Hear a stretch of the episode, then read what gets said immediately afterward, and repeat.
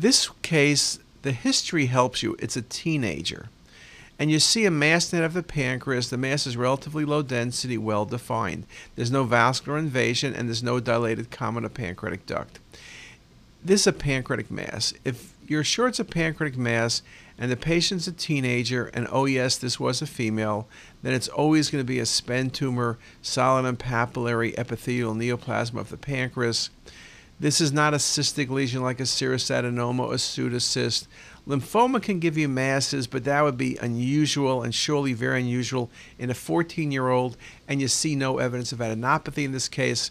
This is a classic diagnosis of a SPEN tumor.